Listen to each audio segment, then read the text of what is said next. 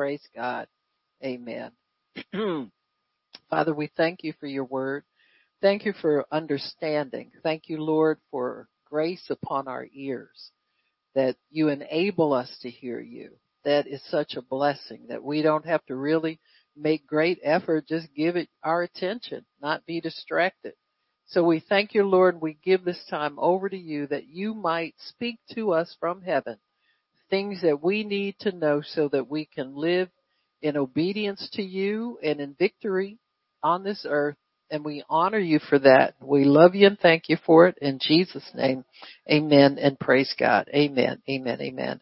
So today we're going to talk about obeying the command of faith. Amen. Obeying the command of faith. Or you could say obeying the voice of faith. Faith is always a command. Amen. The voice of faith always comes off as a command. So, um, and that's really the difference, I think, in how you can tell uh, whether someone is is speaking in faith or not. Now, why is that important? The Bible says faith comes by hearing, hearing the word of God. So, I believe that the there there is a certain level of believability on God's word, which is faith. You know, there's God's faith on His word, but also there is a voice of faith that that um, must rightly divide the word in order for faith to go out on the spoken voice. See, there's a faith that you can get as you read God's word. So you pick up the Bible and you say, "Ooh, that jumped off the page." You know, we've all had that experience. That's faith, really, is what it is. It's faith is what brings God's word alive. That's the force that brings life to it and makes it believable in the ears of the hearer. So if it's, for say, uh, a uh, historian telling you about Jesus and a preacher telling you, a preacher who has uh, has you know the been sent by God and has that message, it'll it'll be it'll be that difference. So the difference is that the person that is speaking must have faith in what he's telling you in order for faith really to be transferred to you. Sometimes people say things in a way where they're really, you see where, uh, these situations where somebody will develop a message that's real popular and everybody preaches it. The more it's preached, the less it's believed somehow you know, it kind of loses, you say, oh, that's that, that message, you know, or that, that, that's that, that message. And, and so it, it comes across as not real powerful in your ears, not real believable in your ears. And so there are different levels of faith that can be placed on our words. Say somebody, a historical knowledge of Jesus as a character in a book versus somebody who's born again. There's going to be a different level of faith on that. So faith always comes off uh, as definite, powerful, uh, no wishy-washy, no wiggle room in it. Um, I was I was listening with someone. They were listening to somebody they they were hearing on the radio and after I listened for a while I said, who is that preaching on there, talking on there? And she said, well, I don't know. I said, well, whoever it is, I said, there's no faith on what they're saying. You understand what I'm saying? Now, me, that's the first thing I look for is, is this person sent by God, by my God? And, uh, they were saying they didn't agree that they I said, no, they're speaking the word, but there's no faith on it. When people go to the shoulds, oughts, coulds, see there's no command there. There's suggestion there. So when we preach, we don't suggest. Amen because we go with a message from our hearts that's been given to us by God and God's not suggesting anything. He knows what he's talking about, right? He's very definite about what he's saying. He totally believes what he tells us, whether we believe it or not, and whether other, other people believe it or not. God believes his word. So when we come as messengers of God, we must be sure that we believe it as well. And then we can speak from what we believe. Amen. And so when, when, and that's the whole key to God's kingdom is making sure you believe what it is that you're speaking. Uh, if there's ever any, any, uh, I guess you would say little holes in, in our story, that'll be felt by the people that hear what you say. They'll know that whether you believe it or not, if they have that discernment of the Spirit on the inside of them. And sometimes sinners will know if you believe what you're talking about or not. You understand what I'm saying? So faith is that kind of thing. You know, it's something that's discernible and it's something that must be expressed by us in order to please God. So without mixing his word with our faith, it's going to be hard for us to please him. In fact, impossible to please him. So we can't just say something that we, we're, we're trying to say in order to see if God will believe us or keep trying things out. You've got to spend time in the word and meditating on that word to, and, and embrace it in your heart and then your faith gets mixed with it and it comes out sounding totally different than if you're just parroting it because you heard somebody say it. You know, you see people who uh, say certain things. Um, I remember I was in a church and people, you know, Christians or new Christians don't know how to greet each other. You think, well, I'm in church now. I can't say hi no more. So you pick up, I mean, seriously, so praise the Lord, praise the Lord, praise our Lord, like a bunch of parrots. Amen. And, and, you know, I mean, it's part of a growing process, but if it's a group pressure thing, if you ever say hi, it's like all the daggers in the place start, you got me? So there's a place where there's a group mentality or group think or group phrase that everybody feels like they should embrace in order to be acceptable.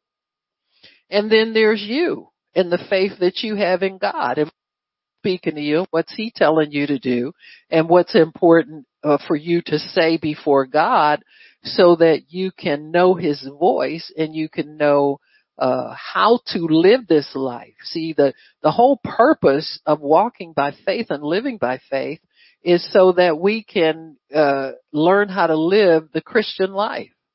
You want to learn it to live in the kingdom, and the kingdom accepts faith. That's that's one thing you must do is have faith in God if you're going to live in His kingdom under kingdom rules and have the benefits of living in the kingdom and have peace with God and know you please God.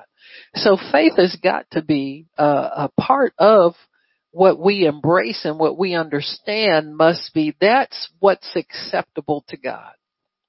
See, that's the commodity that's acceptable to God is that we believe Him. And so when you talk about um, why faith, faith is really the the entry in the door to the kingdom, and then it's also the the spiritual force that maintains your kingdom life down here on earth. So it's really something God is training us how to live by.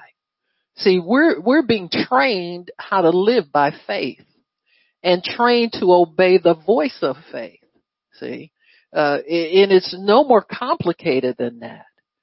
Whenever God's word goes out, you have a decision to make. Do you mix it with faith or do you just act like it's not there? You ignore it, you move on to something else or, or wait until something hits your ears that's more familiar that you like better. And so if you're going to live by faith, you have to be ready to grab onto every word that proceeds from the mouth of God. Because, and then your spirit is trained to respond only to what God says and then you begin to fight the world and the deception of the world and the the uh, mistakes of the world and the the things of the world that you you fight it with your faith. Not that you're out in the streets arguing with people but you just put that resistance up on the inside of you says, nope, that's not God and I'm not receiving it. Amen. Or I'm not, I'm going to put it on the shelf until God tells me what to do about it. And so this is how he expects us to live. This is the way justified people live. We live by faith. And we live out of every word that proceeds from the mouth of God, not just the ones we like.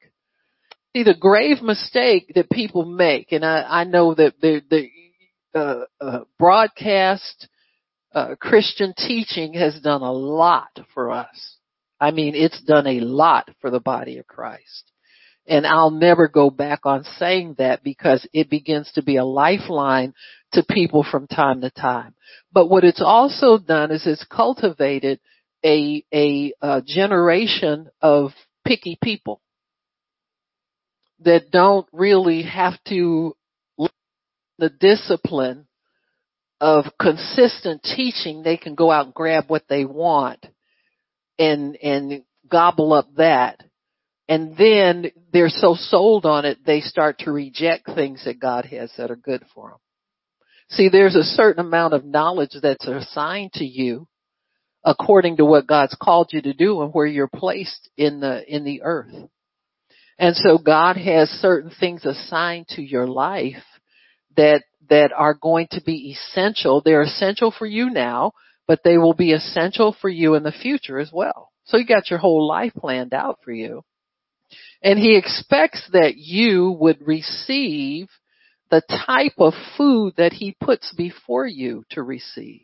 Not just what you like and not just what you think is exciting and you know, oh, have you heard this and have you heard that and so and so's this prophecy and that prophecy. You know, that's all well and fine, but God has specific things that he has called us to. He's not a fast food God. He's not a gluttony God. He's not a garbage food God. He's a, a God who has a table set before us, for us, for so that we can dine sumptuously in his presence. See? So, so we're to have our meals in the presence of the Father at all times. And they have to be prepared by Him for us.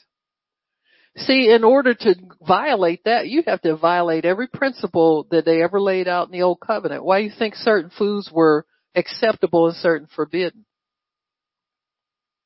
Nothing wrong with the food per se, because we eat it now. And we bless it. But that food was to remind the Jew everything that he did. Before you put food in your mouth, remind yourself to honor God with what you take in your body. And so if there was a forbidden food list, you had to look at what was presented and make a decision. Does God want me to have it or doesn't he want me to have it? I mean, he had stickers and like we put the post-it notes up. That's what he had for his people back then. It was posted notes everywhere. No, you can't marry them people that worship that false God. You gotta marry your own kind. No, you can't go over there and live. No, you can't sell your property that I gave you. You gotta hold on to that's your family generation. Even if the king wants it for himself, you gotta say no to him. And so when you think about how God has specified everything for his people, why would he not specify that for us? And why would we not be more cautious and more careful about what we lend our ears to as spiritual food for us? And just saying. And so really what God wants to do is help us to learn how to obey His voice, how to hear His voice. Because many times we hear and we're not sure. Even what we call seasoned Christians, whatever that means. Of course, I don't like that title. It automatically ages one. Don't season me, okay? But anyway. but, but really, God wants us to have Him in our lives. And how do you get God in your life? Because there are many occasions when we have an idea to do a certain thing and we don't do it only to find out later that it was the right thing to do. You ever have that? And you say, something told me to do that. Or if the time goes by and, and, you know, it was like something that was revealed to you later that that was God or that was the right thing is always God. Let me just put it to you like that. Eh, because the wrong thing definitely is not. So if the if the wrong thing isn't, then the right thing must be. But you know, you've been wanting something, and you you pass up on an idea to acquire it, and you see that you, everything would have worked out for you better than this thing you got right here, and you say, I knew I should have done. Well, that was God speaking to us. It happens to all of us. And we're all being trained to obey that voice, that commanding voice of God, so that we can always it, it, please God, number one, but also wind up with the best results of what we're seeking in life.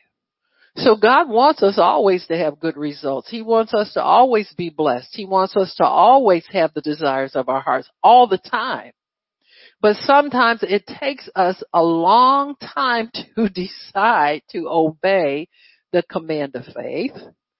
So we're just trying to get a better understanding so we can speed it up a little bit and not pass up so many good opportunities and not be forever saying, I thought that. Now see, I knew that. Well, if you knew it, why didn't you do it? Amen. And so we're, we'll have fewer missed opportunities, fewer misgivings about things. Huh? You know, you'll say something, I started to do that. Mm-hmm. Well, next time you start, finish. Huh? Sometimes we feel later that it's too late to obey that voice. But God really doesn't call time on his promises. Huh? See? See, the thing of it is, when God moves, he brings time with him. See, if you're talking about temporal things only, you know, like there's a, you know, certain time for certain things in people's lives, you know, and, and, and you'll hear people say things that when you hear them, you think, well, that's kind of silly to, to think like that. But it's easy to think time has passed you by in the accomplishment of certain things. Cause I've had heard people in their twenties tell younger people, well, don't do what I did. I didn't go to college after school. Now it's too late. Huh? You're only in your twenties. You know, you can go now. But see, the, as far as earth is concerned, the opportune time, or the time when everybody goes, is right after high school, before you get entangled with family and things like that, and you're burdened and it's hard. It's easier for you certain things are. It's easier to devote yourself to study when you don't have a husband and children or a wife and kids. See? If you delay that, it's going to cause certain, a little bit of hardship and, and maybe restructuring some things, but it's not impossible. So there are certain things we write off as impossible because of time, and that's not true at all. So when you talk about obedience, time is the biggest factor to consider. Think about it. Because time will come to play into almost every decision that we make. Amen? Because we're, we're thinking in terms of earth time. Ecclesiastes 3 1. Why don't you turn there? We'll start there instead of where I was gonna start. We'll just go there for right now.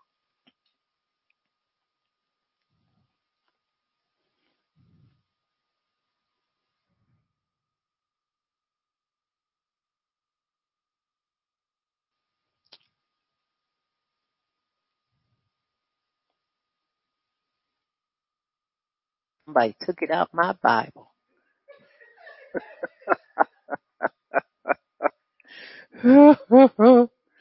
Lord have mercy. So it's Ecclesiastes 3 verse 1. It says, to everything there is a season and a time to every purpose under heaven. Under heaven. Under heaven. It says a time to be born, a time to die, a time to plant, time to pluck up that which is planted, a time to kill, a time to heal, time to break down, a time to build up, time to weep, time to mourn, time to everything. And so he says though that there's a, an assigned time for every purpose under heaven. So number one, people oftentimes waste time because they don't have purpose in mind. Sometimes you're just bored sitting around waiting for something to happen to you. And that's why many times people waste time. Young people waste a lot of time when they could have some of the things that they desire because they don't know how to trust purpose, how to find purpose in life. Many times they'll go to, away to college and just be there floating around. And pretty soon they flunk out because their purpose is not to get an education. They're just going along with the crowd. Somebody gave them a grant. Somebody told them about this and they got in on this and they don't understand that in order to be successful at something, you have to find purpose in what you're doing. Amen. Sometimes people uh, wait too long, they think, to get married or found, find a spouse because they don't understand the purpose of marriage so that they could desire it and pursue it. And then when they finally start to come alive and awake, it's already too late because they told them, told them themselves it was too late years ago. You understand what I'm saying? So whenever time calls time on you for these things that are under heaven, you'll just obey what time tells you. See, time becomes a great dictator to you as far as things because of this scripture. It says there's a set time for every purpose under heaven. If you run out of time, you lose purpose. You got me? But if you can find a way to take time with you everywhere you go, then every purpose you have will be fulfilled. And see, when you introduce God into it, the purposes that are under heaven come under heaven's control now. So what you're doing is you're bringing heaven down here on earth so you're not limited anymore to earth time. See what I'm saying? So the only way you can retrieve lost time is to get out of earth's cycle and get over into heaven's cycle and find out what God has for you in heaven and then ask him let it be so on earth as it is in heaven. See, in heaven you see me fulfilled in my purpose. You see me happy. You see me married. You see my children obedient, well educated, serving you, worshiping you, etc., etc. So let it be unto me on earth as it is in heaven. And see, it, in as long as much time as it takes to fulfill that, that's what God will do. See, then you don't worry. Once it's given over to God, you don't worry about time anymore, or you shouldn't. Because time then becomes your friend. And time then becomes your servant to get you into the things of God that you need. Amen. So that's why when God says you're a new creature, old things are passed away, He really means that. That means that all the time the devil tells you you wasted all that time doing this, that, and the other, that's gotten back for you. See, that has to be true. Or, or God wouldn't promise you a new life, a new creation life altogether. Problem is many times we don't take God at His word and put our faith in that and live fully in the faith of God. In fact, many people don't. We get some things from God. We allow Him to do some things in our lives. We, we, uh, get some things going right. But then there's a door that we have to go into that's total submission to God. And many times we back away from that door because it just looks too threatening to us. You'll find your mind saying, you mean to tell me God can do so and so and such and such? You mean to tell me my ideas about this aren't right? You mean to tell me God can really do? And see, that's when you're about to enter into the total supernatural of God. Because then you abandon all the shackles that earth time would put on you and earth restrictions would put on you. See, there are some things that you'll have to go against that the earth seems to be totally sold on and you'll be the only one saying that's not the right way to go. I just don't feel God lead me that way. You understand what I'm saying? And so when that happens, that's when clocked into the purpose of God. You've clocked into the faith of God. You've clocked in and then you must commit to obeying that voice of faith wherever it takes you. See, you can't obey it for a little while and then start to doubt and back up and want to go back where your friends are. You've got to continue to go on following the voice of faith wherever it leads you. See, Abraham did that and he found he's the only person on earth that, uh, you know, uh, uh, Noah did that and found out he's the only person on earth that believes. Why can't, why doesn't that work like that for us now in our dispensation? See, at our age, we may be the only people who believe certain things about God's Word. And that's not, that's not something that should stop you from going forward in God's Word. That's something that should make it even holier and more precious and, and make you more obedient to accept it. Like David says, who is man that you are mindful of him? you know, some of the things that God calls us to do will strike that chord of awesomeness on the inside of us. We'll just be awestruck at what God reveals to us, what He shows us, how He deals with us, all of that stuff. And so we have to be prepared then to not be slow on obeying the voice of faith, but ask God to help us to keep up with Him so that we can be quick to believe and quick to respond and quick to obey the command of faith when he brings it forth to us. Amen. Amen. So it, we can bring heaven down here on earth. We don't have to be limited to times and seasons down here because when we obey the voice of faith that puts God in charge of the season and the purpose, sometimes we can think there's one purpose in something and then we start working in it. Later god reveals to us what his purpose is in it. You know how that goes.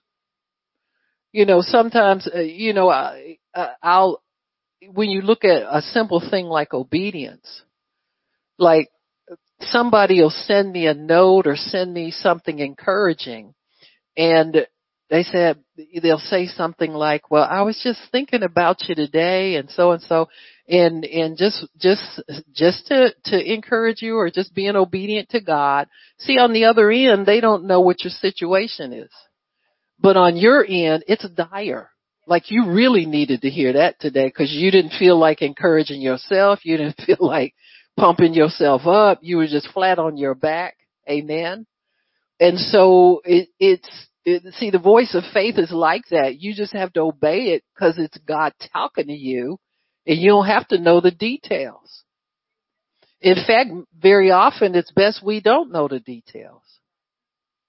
And it's best we don't try to add any details in because we just don't know you know, how it's going to hit somebody and what it's going to do for them.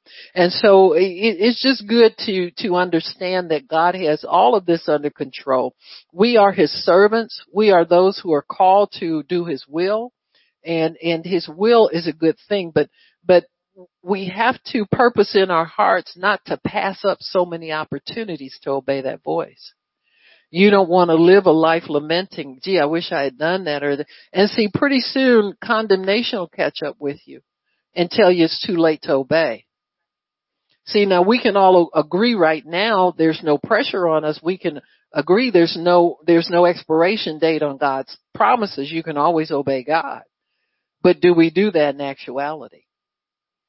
See, when we know that we've, we've missed it, are we quick to repent and, and shake ourselves off and get up and, and say, okay, God, give it to me again and I'll do it this time? See, that's what a repentance, a repentant heart really does. It takes God at His word. It petitions God for His mercy so that He wipes the slate clean and then that command comes back to your life to do it and you get it right this time.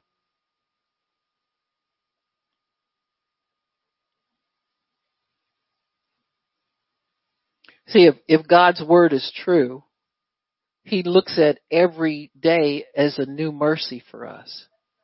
Everything's fresh and new on a daily basis. In other words, He didn't go, He doesn't, uh, uh, wake you up the day after you made a mistake and remind you you made that mistake again. You know, especially if you've repented and you, you, you know, gotten forgiveness and, and it's cleared off. The only thing that, that is left is for us to really believe God and take Him at His word that all is forgiven. And if all is forgiven, you get another chance to get it right and to do it right. And we need to do that with more and more opportunities. More missed opportunities will produce fruit if we will bring them back to God and say, God, I recognize now my error. Can you trust me again to do that? If you give me another chance, God, you know the vows we make and uh, often don't remember them. Next time it comes around, we screw it up again. if you don't move out of that mindset, see. And so, so it's it's good to understand that when God makes things fresh and new, He brings a new opportunity for us to obey Him because He's training us to obey His voice. He's not testing us and flunking us out because we make mistakes. And part of training is being forgiven so that you get another opportunity to do it right. Amen. That's why when, when you teach, you have to cultivate and, and uh, lean into the fruit of patience with people that you're instructing. Amen. As well as be able to correct them. Now you don't get patient with people, make, let them see mistakes over and over again without correcting them and showing them the proper way to do things. Well, that's what God's doing with us. He's correcting us and showing us the proper way to do things so that we'll, the more occasions we have to step out in faith, then we'll be more willing to do those things and, and allow Him and allow Him to prove Himself to us. Because what's the worst thing that could happen if you step out in faith? You find out God's not there. And if you find out God's not there, you don't end your life. You go back to God and you say, God, I thought this was you. I thought you were in this and it doesn't look like you're in this. Show me what's going on. Amen. So God expects us to not let go of Him in the process, to not negate him in the process, to not underestimate him in the process, but to have that boldness upon us at all times where we'll step out in faith and do some of the things that we feel prompted to do. Cause we've proven ourselves enough times that it was God. Because it did work out in the after. You know, anybody can look behind them and see how it worked out and see if it was God or not. That's not how faith people live. See, when you say the just live by faith, we live by stepping out in obedience to that commanding voice of God and trust that He's out there with us. See, if you believe in the security in God, if you believe in the protection of God, if you believe God loves you and He's good to you, He's not going to let you step out and hurt yourself or anybody else. It ain't that risky. But he is training us to understand his voice so that we can live for him. We can live in the blessings and the promises that he's made to us. We can live in covenant with him. So that's all this is, is training us to live the best life we can because that best life is obeying him. And once we understand that that's all he's doing, that our neck is not on the chopping block with every decision, every step we make, and he's not going to hurt us if we make a mistake. Amen. And we don't have to hide things from him because it didn't work out right, pretend like we didn't do it. We can be honest with God about these things and really understand that when you repent, you're showing God that you're humbling yourself to Him and you expect correction and to be put on the right road again. See, you've got to believe that you have another chance to do the right thing. If we didn't believe that, we'd be, God would be out of people to use down here. You know, I love it when Christians point the finger at other people that they think have lived a life that doesn't measure up to God's standard. And I say, well, where did he find you at? You understand what I'm saying? You weren't born in heaven.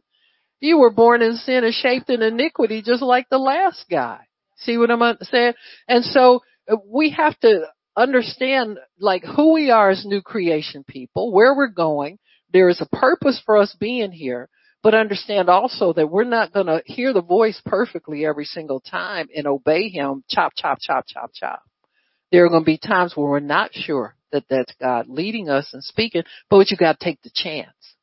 See, you got to think it's important enough for you to step out there and do this thing and not wait for it to come around 16 times and then finally jump on it. You know, you got to learn how to, to, um, do these things when God says. So, so, and I believe part of that is keeping yourself open to God's word. You know, always inclining your ear, cause that's how you train your ear to know that's God. And so once your ear is trained to know that's God, then your spirit will give you the motivation to get up and obey it. And then you'll be able to do the things that God wants you to do. And so, and, and you have to be careful that your own soul doesn't rob you of obedience. You know, there's some things that, that you know God wants you to do and you put it off and put it off and put it off. Usually it involves money. God, do you really want me to, you know, say like, you know, your own vows can come back to haunt you. You understand what I'm saying?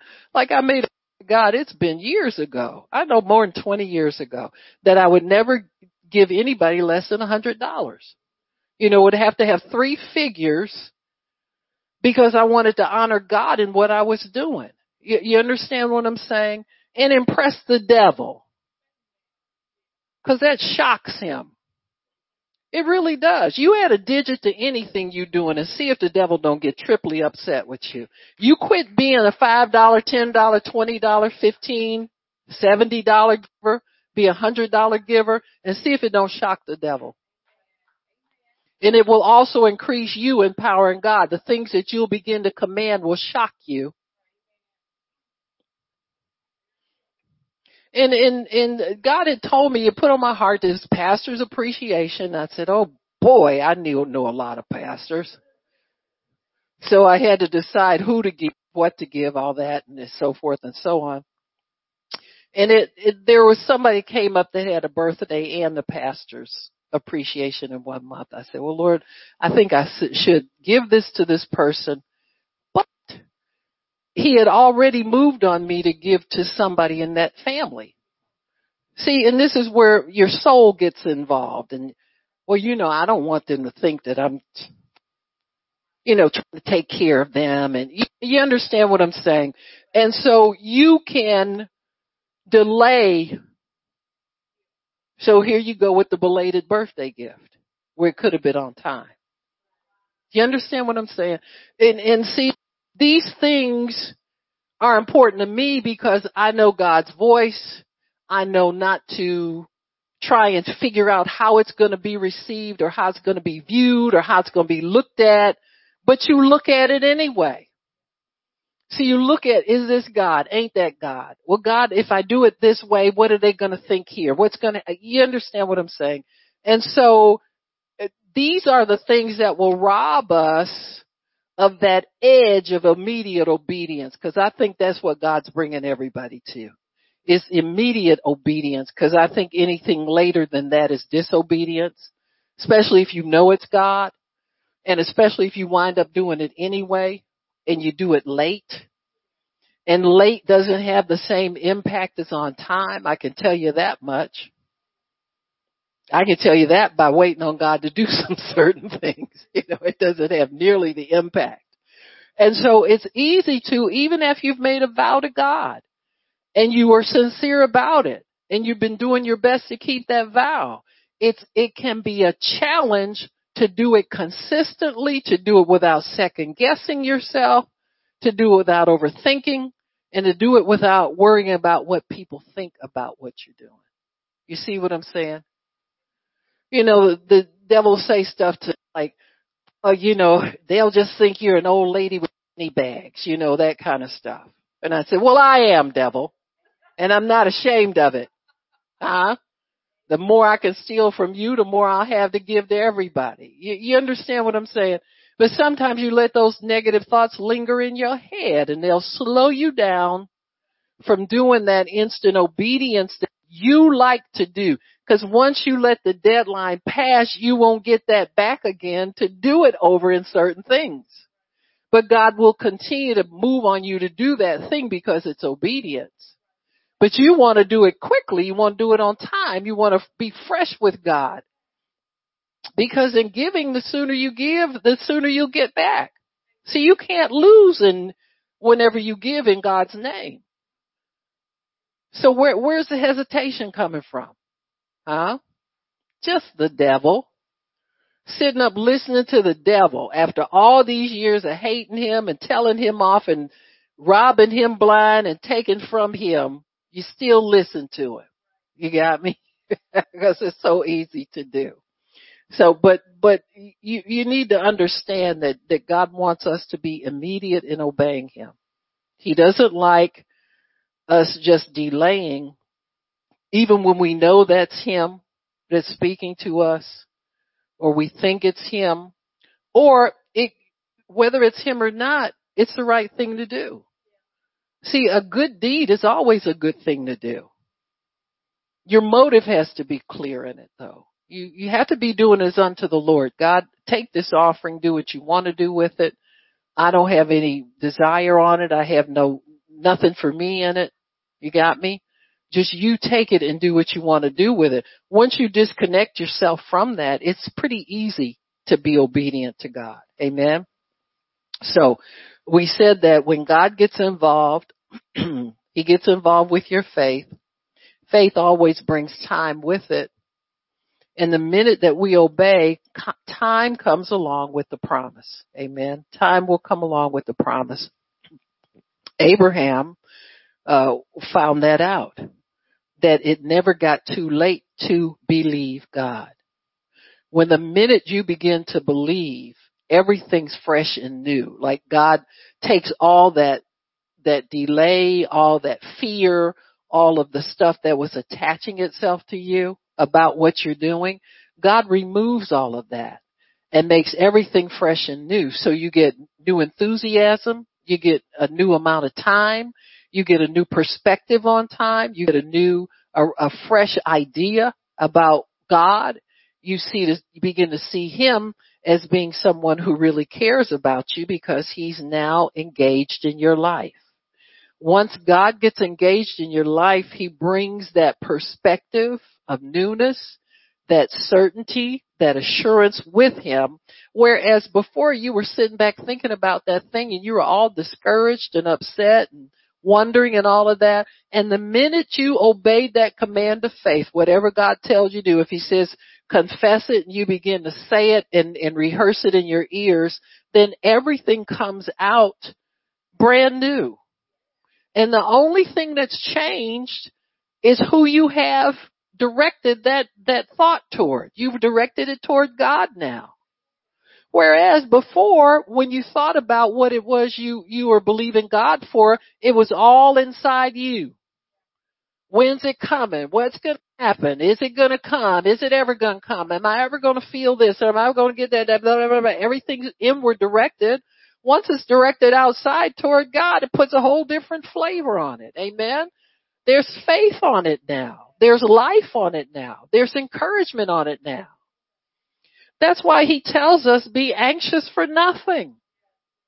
You know, worry is just your meditation turned in on yourself. Can I do it? What can I do? How am I going to do it? When am I going to get it done? How, that's all inward directed. It's not directed out at God when you think like that. That's why he says, don't put yourself in that position. Push it all out here where I am. Let's get it out on the outside in, in my throne room so we can discuss it and I can tell you what I want to do with it. See? So your perspective, your positioning is totally different. See, faith positions you differently when you when you uh, start thinking about your life. You got to always put God in it and, and position yourself where God is and not where inward is. You know, the older you get sometimes the more you'll start to reflect on missed opportunities. And you'll think, God, well, what can I do? I mean, this is gone by and that, God don't hear stuff like that. Huh? He said, I thought you told me to renew your youth every day, renew your strength like the eagles. A new day is a new day every morning. What about that? Be talk to me about some old stuff. I can tell you what we're going to do from, from this day forward. You got me?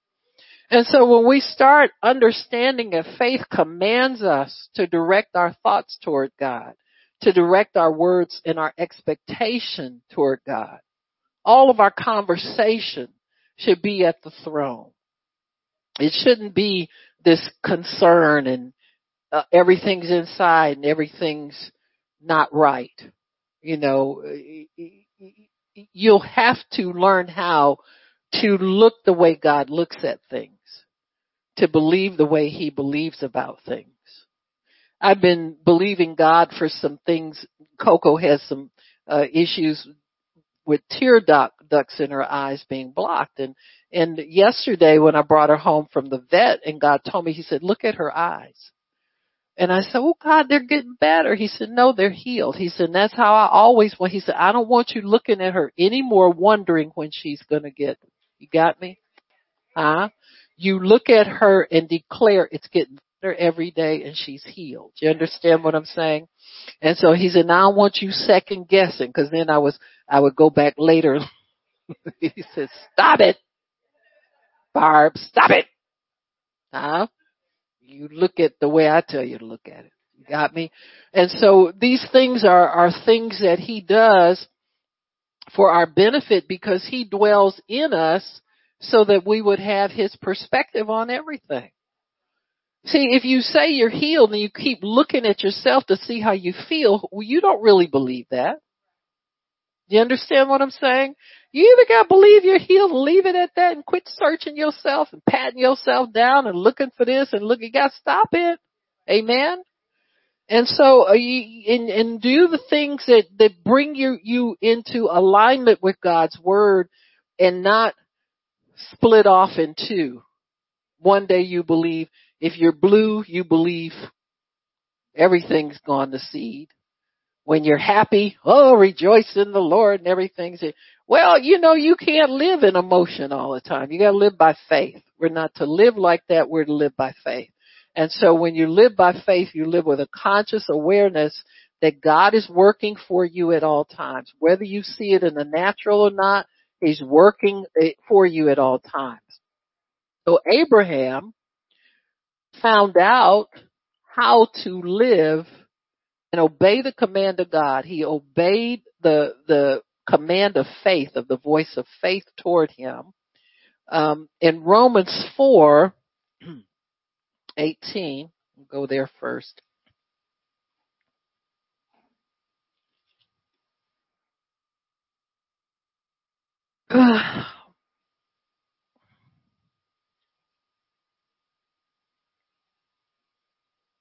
when Abraham, when God said to Abraham, I have made you the father of many nations, he had to believe that. He had to believe God had done it already, or this never would have happened for him. And he says, it, it says before him who he believed, even God who quickens the dead and calls those things that be not as though they were. So that's one of the laws of faith. We have to look at something that's not and call it into perfection or call it the way it needs to be according to God's word or call it according to what God's word says about it. If he says by Jesus stripes you're healed, Jesus bore stripes already. You're not healed in the future, you're healed now. And so you can't bring things back into, see when you, when you do that, you're putting a natural limitation. You're thinking of natural and not supernatural. See, that's why it says Abraham, it, it says here, who against hope believed in hope. So there's two hopes out here. You got it? Against one hope, he believed in another hope. So there's two hopes out here. The natural man has hope in the natural things. So you hope in the natural that you can, so Abraham and Sarah hoping in the natural, you can only hope for so long to have children in the natural. Cause once menopause hits you or, uh, you know, macular degeneration or whatever that stuff is, I don't know, going to seed, what, going to pot, going to seed, whatever. Once that hits you, then your natural hope doesn't exist anymore. And if you are to hold on for something, you're either believing in a fantasy or you're believing in God. Now there is fantastic hope that people have. That they want something to happen and they're not really in the word where it's concerned. You got me? There are people who are sitting up waiting on God to heal them. Now I can tell you right now, if that's the situation, you ain't getting it. Because if you're putting God's word, His covenant into work in your life, you're already healed. And you're not waiting on anything. God's waiting on you to rejoice.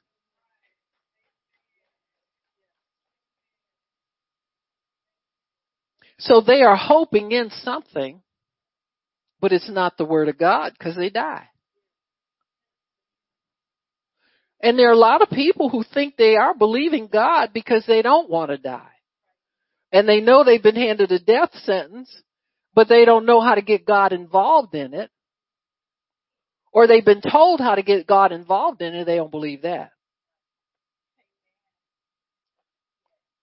You give somebody a, a healing tape and say, just listen, put this in and don't ever take it out till you're healed. They're not going to do it, most of them. Got me? Because most of them been in church already and they've been being told how to get things from God. They don't do it.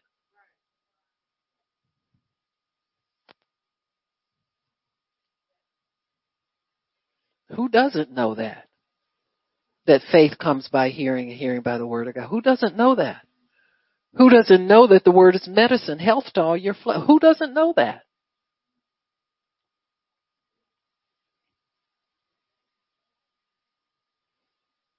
So Abraham had to trade in. See, when you talk about natural versus supernatural hope, you can't have both of them at the same time. You have to trade one in for the other.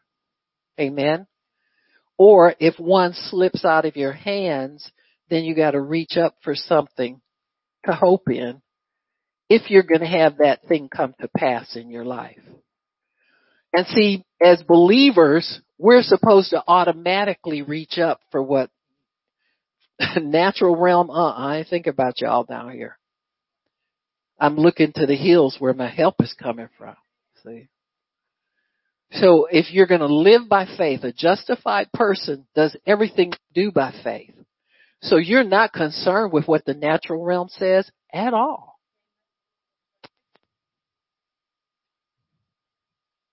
So it says, who against hope, that means he turned his face against his natural limitations and natural abilities.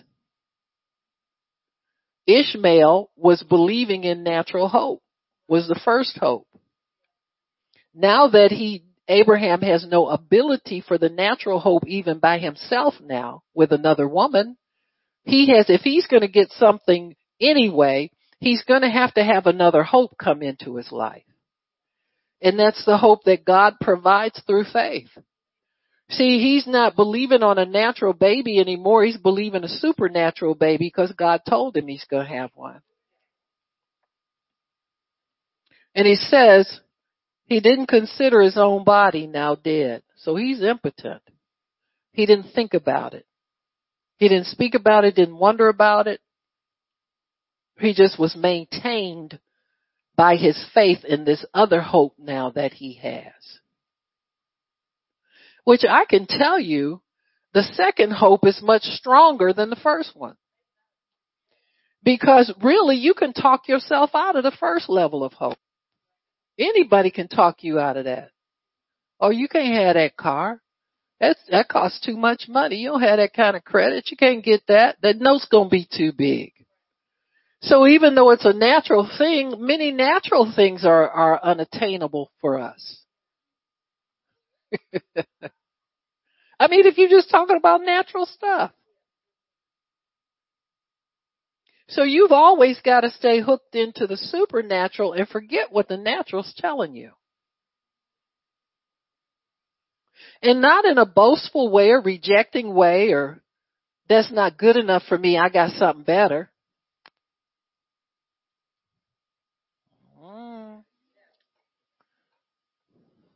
All these single people out here, God got something better for you.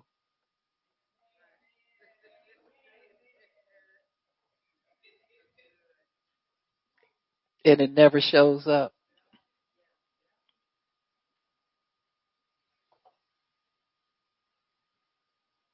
See, God never spoke about people as being better or worse. Let me just tell you right now. When you hear people being graded like that, that's not God talking. He doesn't look down on anybody. And he doesn't look up at anybody. He sees us all the same. So that voice tells you God's got something better for you. It's a lie. He gives you the desires of your heart. It's not graded. It's just what you want. I'm going to say it again. God does not grade people. Cause you're saved, you think nobody's good enough for you now.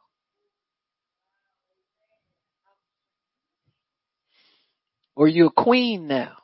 You waiting for your king.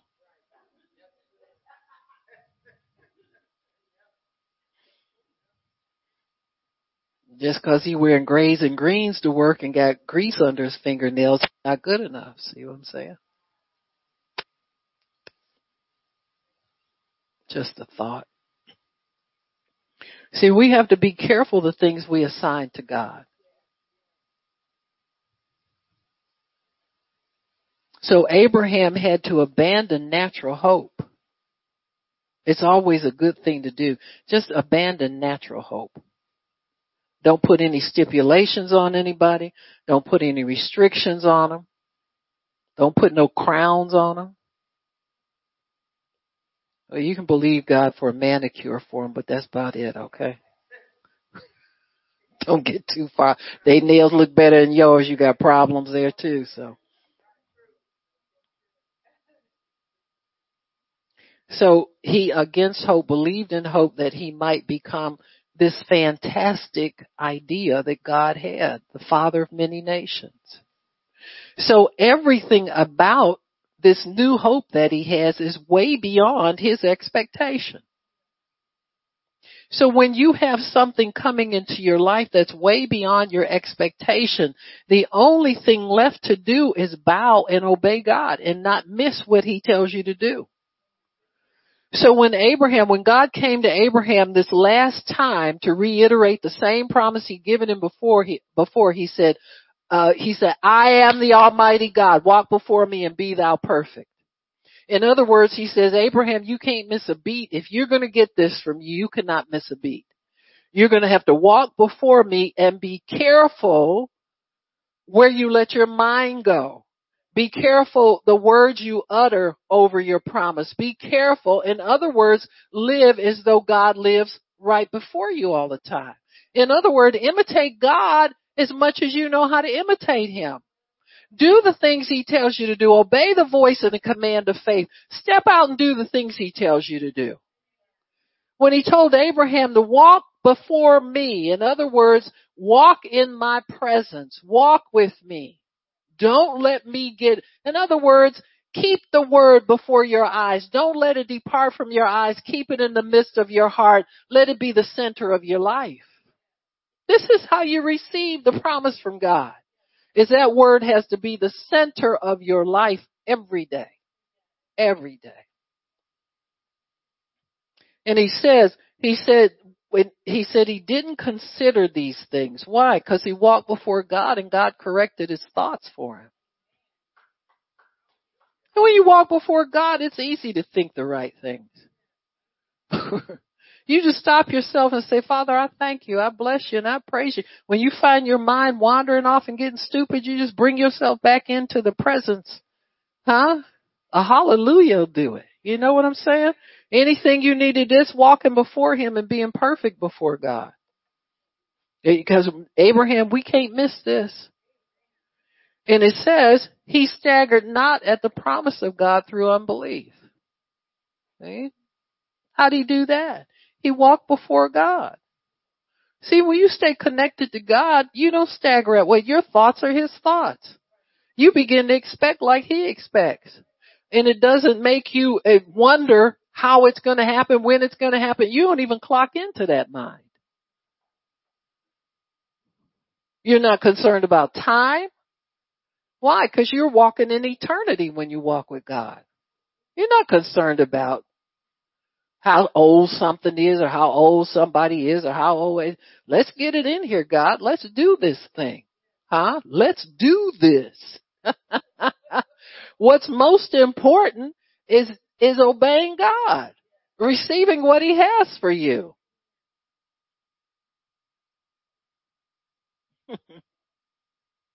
Whenever you believe God's word, you are operating in a hope that is against natural hope. You begin to know it because he does exceeding abundantly beyond all you can ask or think. If you miss that signature of God, you need to go back and talk to God about it. God, your word says I should get exceeding abundantly over all you ask or think. Where is it? Huh? If it's not there, how did I miss it? Because I want it on the next train. See, a lot of people don't do that because they get too much pride to do it. We just say it's God anyway and go on with it, even though it's us and not Him. You didn't co-signed His name to something you authored.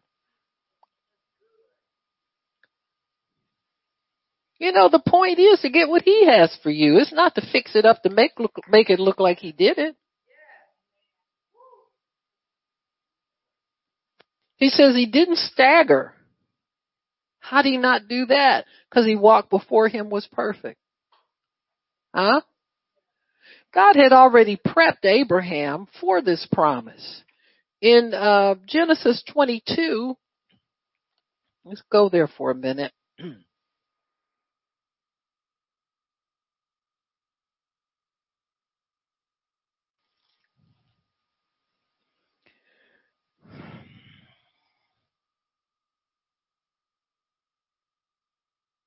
It says that in bless in verse 17 that in blessing I will bless you. He says I've sworn by myself.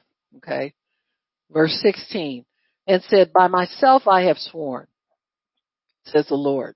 In other words, you don't need to do nothing Abraham except believe me. Just obey the voice of faith. Obey the command of faith at all times and you'll get there.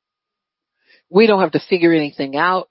We don't have to wonder if we did everything right yesterday. We don't have to wonder about the next day if we, you can catch up.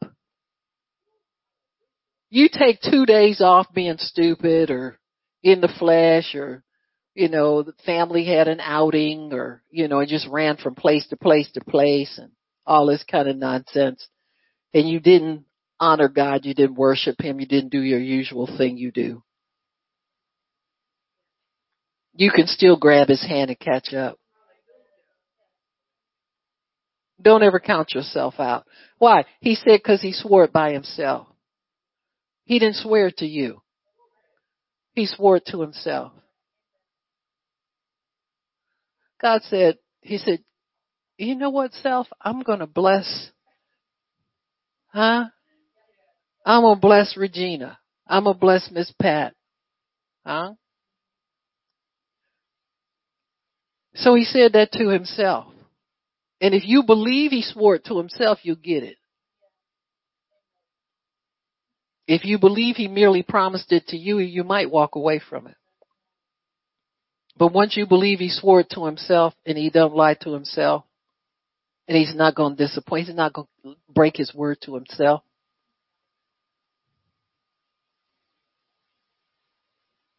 He said, because you have done this and not withheld your only son, that in blessing I will bless you and in multiplying I will multiply your seed as stars of the sky. Now how many times has God told him this? This is how he got Isaac to begin with. When God said, walk before me and be perfect, what he did was he told when Abraham started to falter and started to doubt, God would tell him, now look up Abraham. And he looked up and he saw his seed. And he would say, look down Abraham. Everywhere Abraham looked, he saw God's promise. When he looked straight ahead, he saw the land of Canaan and the land of promise. So it was not only his seed, the houses they were going to live in. He saw that every single day that he lived. He couldn't avoid seeing it. And that's what we have to work into ourselves. We have to remind ourselves what God has promised to himself about us. So that we can not stagger at the, the, the weight of it and the import of it, but we can keep faith in it and be fully persuaded. Not just on the edge of it or persuaded as long as in the natural it's possible, but we have to be fully persuaded that it's going to come to us from heaven from a holy God who cannot lie and he swore it to himself and all I have to do is receive and believe it and be the recipient of it. Just stay in his presence and not miss him. It's not about not missing the promise. It's about not missing him. See, many times we're looking for stuff and God's looking for us to obey him and do something that's going to get the stuff for us. Didn't he tell him later on after he had to sacrifice Isaac? He said, because you have done this, I'm going to do that.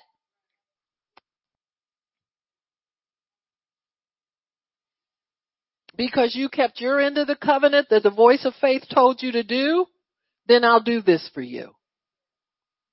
He doesn't bless disobedient people. But if you walk with God every day, I guarantee you're going to obey Him. You're not going to miss God. It's too many people in the Bible that found him and didn't miss him. If you think he's real hard to, to get along with and hard to do all this stuff, you got another thought coming. If you walk with him, it's not hard. You just have to keep your end of the covenant. When he blesses you, don't go get real happy and go off on a tear, spending everything, giving everything away and come home broke. When he blesses you, you honor him. You bow down before him and thank him for it. And say, God, I just thank you for this. I, I was not expecting this. This is, you know, and you'll understand that it's because you didn't let go of him. Somehow you stumbled on to finding the way to please God. Which is what we all do. I know as people make you think they do everything right all the time, but I'm not one of them people, so. You know, just, just believe God. We all on the same, we all on the same train here. Amen. we are training to obey and I want to get that straightened out.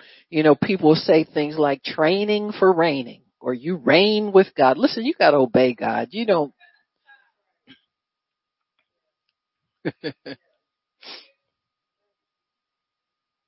you know, uh, we have a royal family on the earth I mean a real family, not these people over there in the Middle East that cut somebody's throat and set up there and made himself a king and now all they got a dynasty and all that.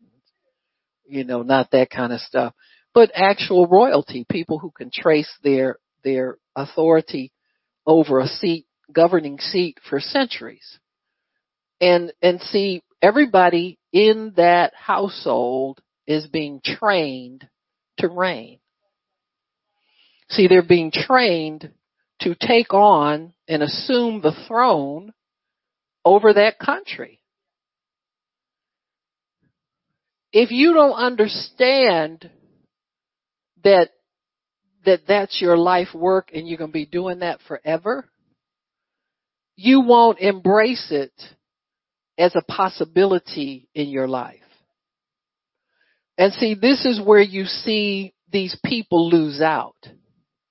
See, if your your name is where Windsors, is that's their name over there. It's still their name. They're they're Windsors. They're all going to be trained to reign. That's what you're called to do. You're born into it. You can't unborn yourself out of it. This is your calling. This is your destiny. So even if you don't see yourself in the natural as somebody who would assume the throne. So let's take, for instance, is who's the kid with the red hair? Harry? Yeah, the one's married to Meghan Markle. Okay. So Elizabeth, his grandmother, is still alive. So, eh, you don't know how to, her, her grandmother lived to be over 103. You got it? She was queen for over 75 years, Victoria. And so, them some long living people. But see, that's a natural consideration. So, but your calling is above natural. This is some, this is an inheritance. This is something in your bloodline. So it's not what you would call God's supernatural, but it's a calling above. See, you had nothing to do with who, what family you were born into. This is your inheritance. And so everybody in that family is being trained to reign. But it's amazing how many of them don't receive and embrace the training based on what they think about what their purpose is in the earth. And see, people who are, when, when you're around the one who is the heir, the firstborn, you're automatically going to be trained at a lesser intensity than they are because they, because of where they are in the bloodline and in the family and in the birth order, they would naturally assume it before you would. But suppose a disaster happened.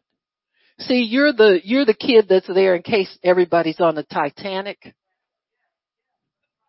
Huh? And that doesn't mean that your training is any less valuable or you should take it any less seriously than the one who's in first in line to wear the crown. See, you're trained to reign in spite of because you don't know what might happen to whom. So if you're the the uh where they call the the lone survivor or the, the no no the uh the what you call it uh designated survivor they there's when they have the uh state of the union address in congress they have all the senators, all the cabinet, all everybody there except one person is a designated survivor. He has to be an elected. Somebody is a Senate I think it's somebody in the Senate. They draw straws. So in case that whole thing blows up, we got one person left that, that has authority to run the nation in case the worst thing happens that could happen. So when you're, when you're involved in something, that's a calling. You have to be trained to assume authority and responsibility based on the fact that you're born into it. You can't get out of it. So to discount it just because it looks like you'll never take that position really means that if the worst happens, you're not prepared. And to walk away from your inheritance means already that you don't value it. Jacob I've loved and Esau I've hated. See, those who don't respect the birthright and the bloodline and the calling don't get much mercy from God. So think about it. Queen Elizabeth's still alive. It looks like when she passes away, her son, who is about my age, uh, uh, what's his name? Charles. Yeah, he's the one without a chin. They all don't have chins, but anyway, it's a family trait, I think. But, but he will assume the throne. Next to him would be William, right? Harry's the one with the, Harry's the brother. Harry's over here in this country with his movie star wife and the baby. So training for reigning is not on his radar anymore. All he didn't get when he was over there, he's not going to get it. Amen. He's, he's broken, broken training wants his own life, wants nothing to do with it. Why? Because he thinks it'll never come to him. See, whenever God is training us for reigning, we don't know what role we'll have to step into when. We tend to look at certain people and certain positions in God's kingdom as being all this and all that. But really, He sees us all with the same potential. He sees us all the same. He sees us all as being able to, to make known the principalities and powers and manifold wisdom of God. He sees us all doing the same, uh, uh, type of work for Him in the kingdom. So He doesn't have a rank and an order like we do and see ourselves as little and small and all of that.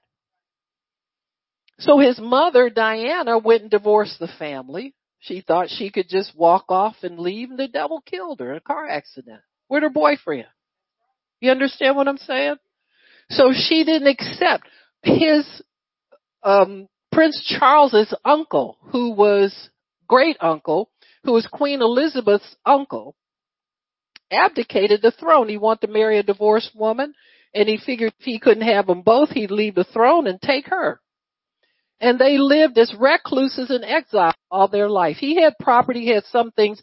They never got invited back to the, the main palace functions. He lived as an exile all of his life. Would have done better to just tough it out, you know, hey, I, baby, I got a call on my life. See you later. You understand what I'm saying? Which forced Queen Elizabeth's father into a role he was not mentally prepared for and the stress of it caused him to die of, a heart attack at the age of about 50 or 52.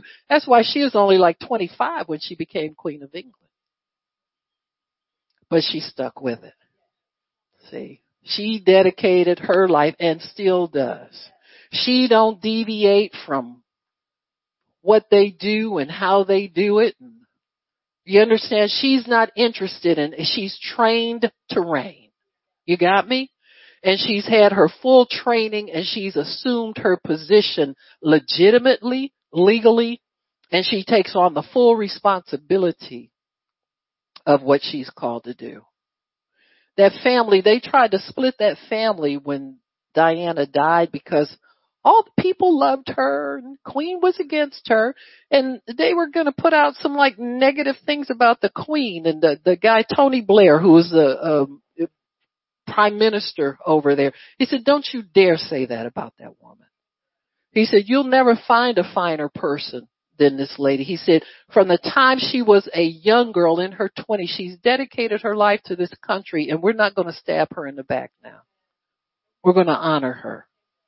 And so that's what's due when we take on the responsibility of God's kingdom, living by faith, training for reigning. We're all training for that.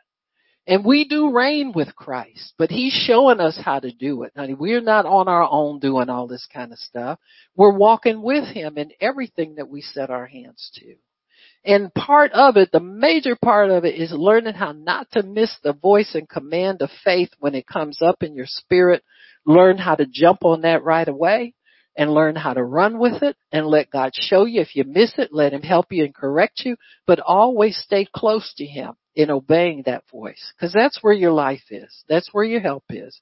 And that's where all the good things of God are. Okay. Amen. Father, thank you for your word and thank you for giving us understanding. Thank you for blessing us, Lord, to know these things. That they never fail us. Thank you, Lord that the word of faith is near us. It's in our mouth and in our hearts. It's the word of faith that we preach. And so we thank you, Lord, that you are so near to us, that you know our end at the beginning. You know what we're going to wind up being. You know what we are now. You know how to bring us into the fullness of everything that you have for us, Father. And we expect that and we embrace it. Why? Because you swore to yourself because you could swear by no higher. There's nobody higher than you that you could swear by. So we thank you for that, Lord, and we bless you and we praise you.